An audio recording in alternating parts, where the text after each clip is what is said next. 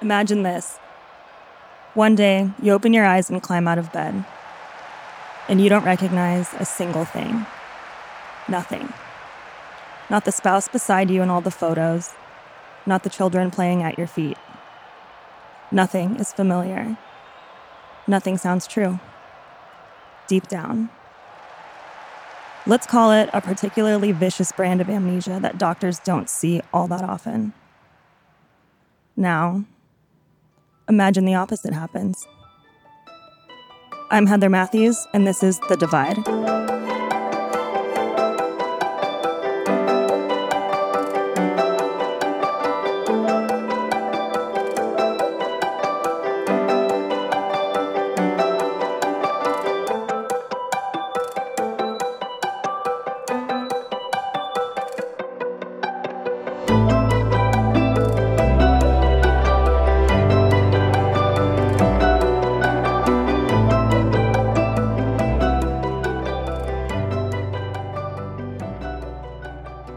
I'd like to tell you a story about a friend of mine named Steven. I haven't spoken to Steven for 10 years, but over that time, when I thought of him, he was still in the friend column, deep down. So, why, you must be asking, would I stop talking to someone I still love and trust and admire from afar? Well, sometimes that's the answer the elusive solution. I've been an investigative journalist for 10 years it's taken me from Moscow to Morocco to Montana and then some. I've upset apple carts along the way. I've feared for my life. I've also had a few mysterious items sent to me over the years. It's usually legal documents or unsavory files. And yes, I have received a few death threats. I even got falsified evidence once. Thankfully, I'm no fool which is why I was particularly shaken when I discovered what arrived at my door on December 15th, 2017. I got home to my tiny Chicago apartment after a long, long day, and I found a brown envelope leaning against my door. It had postage and it didn't weigh much, so I just brought it in. I know what you're thinking. She gets a package she isn't expecting and just opens it. Yes, I did. I make a habit of encouraging sources to get me information any way they can. And as I explained, this definitely wasn't the first time. After I got inside, took off my coat, and actually sat down in my messy kitchen, I realized it had been postmarked in Colorado. That was the first thing that unnerved me about the package, but it certainly wasn't the last. So I cut it open and dumped out the contents. There was no note and no explanation just three cassette tapes, each carefully labeled in a handwriting I knew all too well. The labels read Meeting Number One, Meeting Number Two, and Meeting Number Three. As I said, I had just been on my feet for 16 hours, so I should have collapsed in bed, right? Well, after looking over the cassettes and reading their labels, I knew I'd be up a while. So I opened a bottle of wine, tucked my tabby cat Gertrude in my lap, and pressed play on the tape marked Meeting Number One. This is Dr. Steven Menzel at Schriever Air Force Base in Colorado Springs, Colorado on November 20th, 2017. Yeah, you can go ahead and remove those.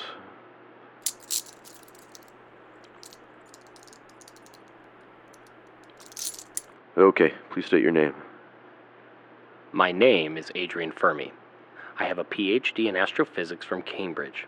I was a postdoctoral fellow at the National Science Foundation, and up until recently, I helped head up a special research team for a division of the NSA. Where? Hmm? Where were you stationed? oh. Schriever Air Force Base, Colorado Springs, Colorado. So, uh, here, the facility where we're sitting. That's correct. Would it surprise you to learn that there's no record of an Adrian Fermi working here? Ever? No, not at this point.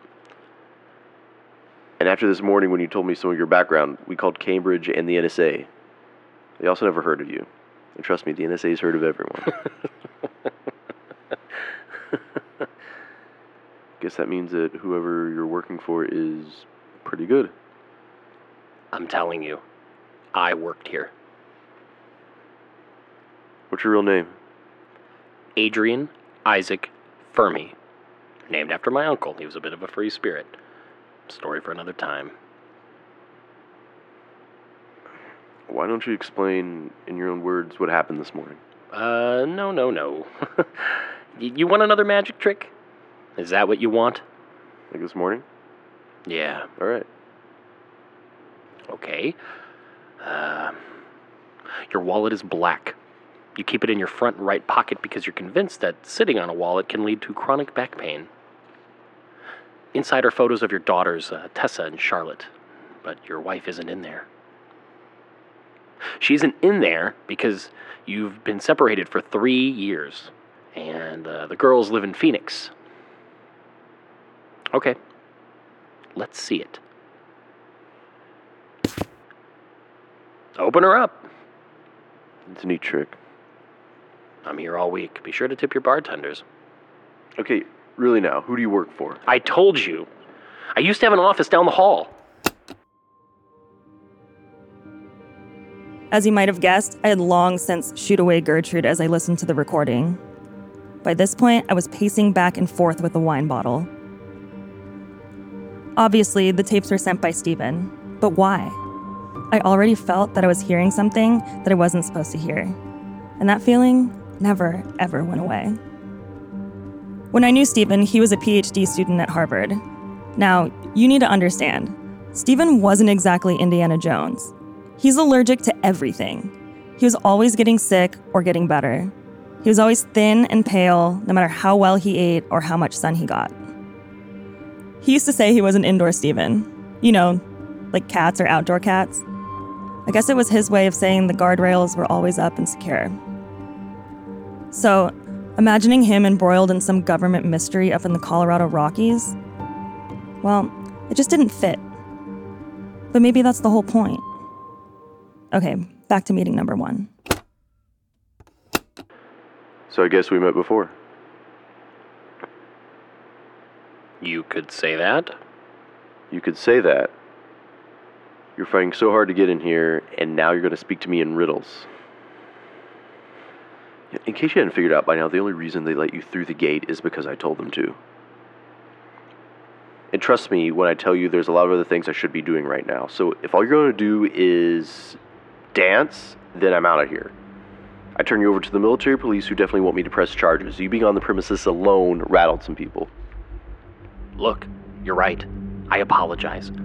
But what I'm trying to do is explain to you it, it's not easy to do, and, it, and it's not easy to hear. Three days ago, I woke up beside McGrath Avenue outside Colorado Springs. I was freezing. I was lying face down in the dirt. I had no idea how long I'd been there. Lying, lying dead beside me was Philip. His feathers were all filthy. I, I was still wearing a, a suit. So I looked like a lunatic walking down the road. In no time, a police officer rolled up and started asking questions. Questions I didn't have the answers to. That's about when I remembered I didn't have my ID or phone on me. Just the kit we'd built, which didn't exactly help me. Hey, hey, hold up. Did you just say we? Just let me finish, okay? So, minutes later, I'm in a patrol car, and they start running my name. Then, they start giving me these funny looks. That's when I began guessing I've been missing a while, and the NSA and the Air Force have flagged me. But I'm wrong again. I figure the least they can do is call home. Hopefully, someone's there who'll answer, but they don't. Instead, they just draw me off at a bus station. They even give me money. They tell me, We don't know who you are, and we don't want to know. Head out of town and never come back. Have you ever heard of anything like that in your entire life? It was like first blood, and I'm Rambo, walking my ass back into town. I moved my whole life to Colorado Springs when this got started. I had nowhere else to go. I used the money the cops gave me to get a change of clothes at like a secondhand shop. Then I walked home. It took me about four hours. It was dusk when I got there. The, the sky was bright pink when I stumbled into my driveway. I was pouring sweat. I was ready to collapse. That's when I looked in the window. Sure, there was a family in there, but it wasn't my family. Okay, this is when I stopped the tape. I heard myself laughing out loud, by myself in the middle of the night. It all sounded like an episode of The Outer Limits. And yet, here was Stephen, my Stephen, sounding irritable and cold and perplexed. I can imagine the expression he was giving this doctor an unconvincing straight face, intense focus. To me, it seemed as though something terrifying was lurking on the edges of this conversation, like a large dorsal fin taking shape on the distant horizon. I immediately got online and began searching for this Adrian Fermi.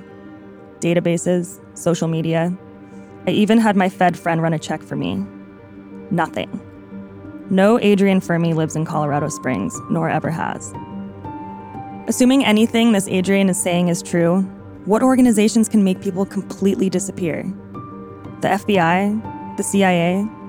The MI6? The GRU? These are the ridiculous places my mind was going.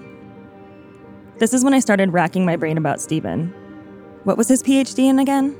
Mathematics? Music? Music theory. How did I forget that? I felt ashamed for a moment. All those conversations about chord progressions and diatonic triads, it's pretty dry stuff, but it's also what makes music so otherworldly. Take, for instance, the shepherd tone.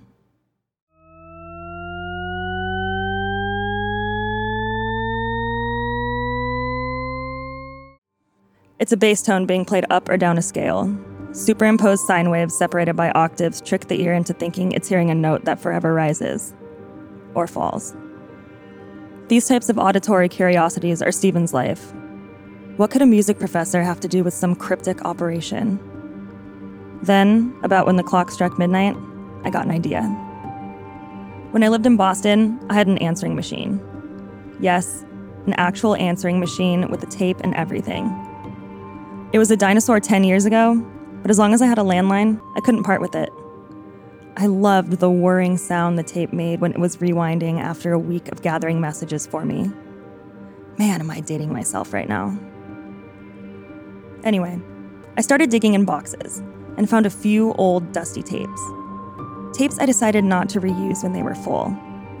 I plugged in the old answering machine, blew out the cobwebs, and pressed play on the first tape. Here's what I found. Shalom. I don't know why I just said that. Maybe I was thinking about the performance of Fiddler on the Roof we caught at the Performing Arts Center. Tevye had five daughters. Five. I hope you don't want five daughters. Can you imagine how many boyfriends I'd have to scare away? Dozens. Anyway, I'm by Tufts. I was wondering how you feel about some Chinese tonight. I was thinking barbecue spare ribs and fried egg rolls. I need to gain some weight if I'm to look frightened.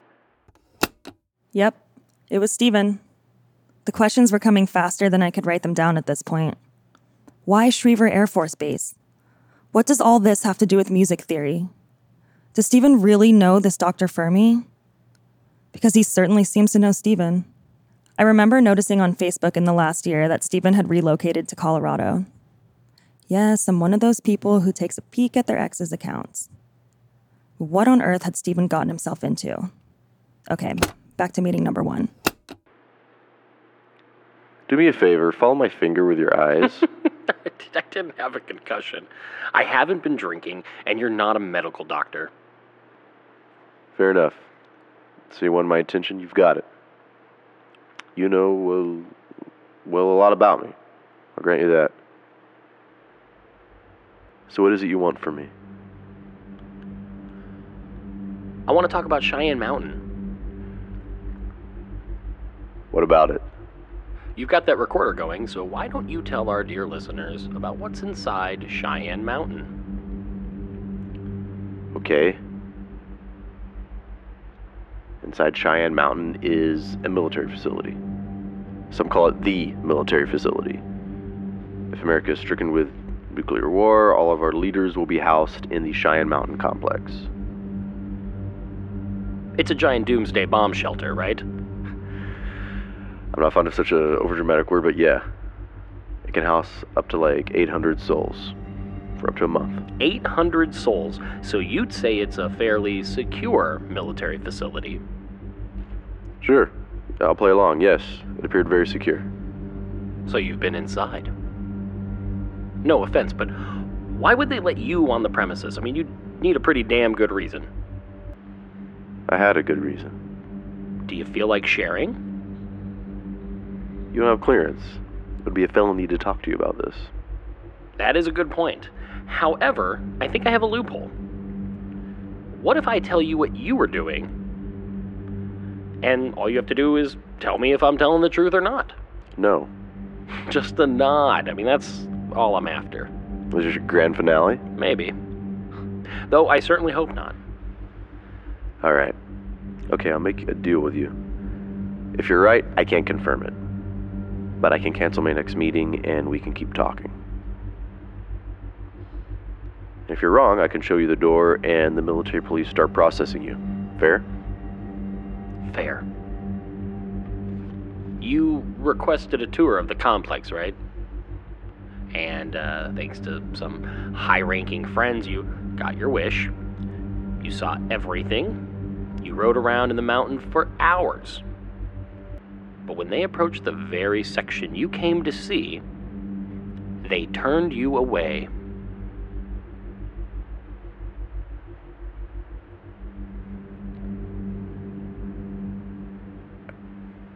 How could you know that? No one knows that. Like, how could you know that? Okay, let's back up a second. Yes, Cheyenne Mountain Complex is indeed a real thing. Built under 2,000 feet of granite, it is the United States' last real line of defense should our worst nightmares be realized. And let me start off by saying this place is massive. In the early 60s, when the Cold War was truly taking hold, excavation began on what would become a 170,000 square foot installation. This place is so big, it's practically a small city. It has its own fire station. Inside this place, you can survive an electromagnetic pulse or a 30 megaton nuclear explosion. As awe inspiring as all that is, for me at least, it's nothing compared to hearing Stephen raise his voice. In all the time I knew him, even on the worst days, I never heard him scream or shout. He's the very picture of the laid back sophisticate. He always rolled his eyes when people lost their cool around him. Yet here he was, absolutely furious. Cal- calm down. Just calm down. I can explain everything. Then do it right now. Enough tricks, enough games. How do you know so much about me? What is it you want? I know what it's like to get lost in something, to fall down the rabbit hole. I've been there. The thrill of the hunt, right?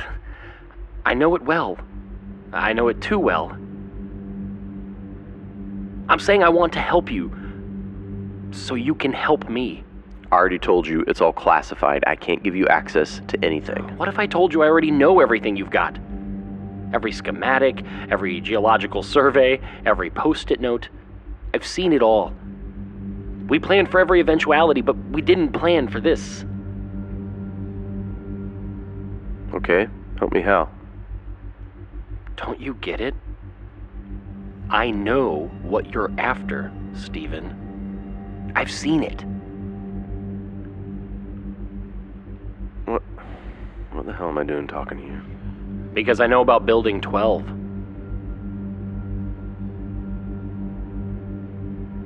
All right. Three days ago, you woke up on the side of McGrath Avenue, but that's not the real beginning of this, is it? No. Right. So start from the top. Okay. To do that, we've got to talk about Burt Reed, don't we? Yeah. Yeah, I guess we do.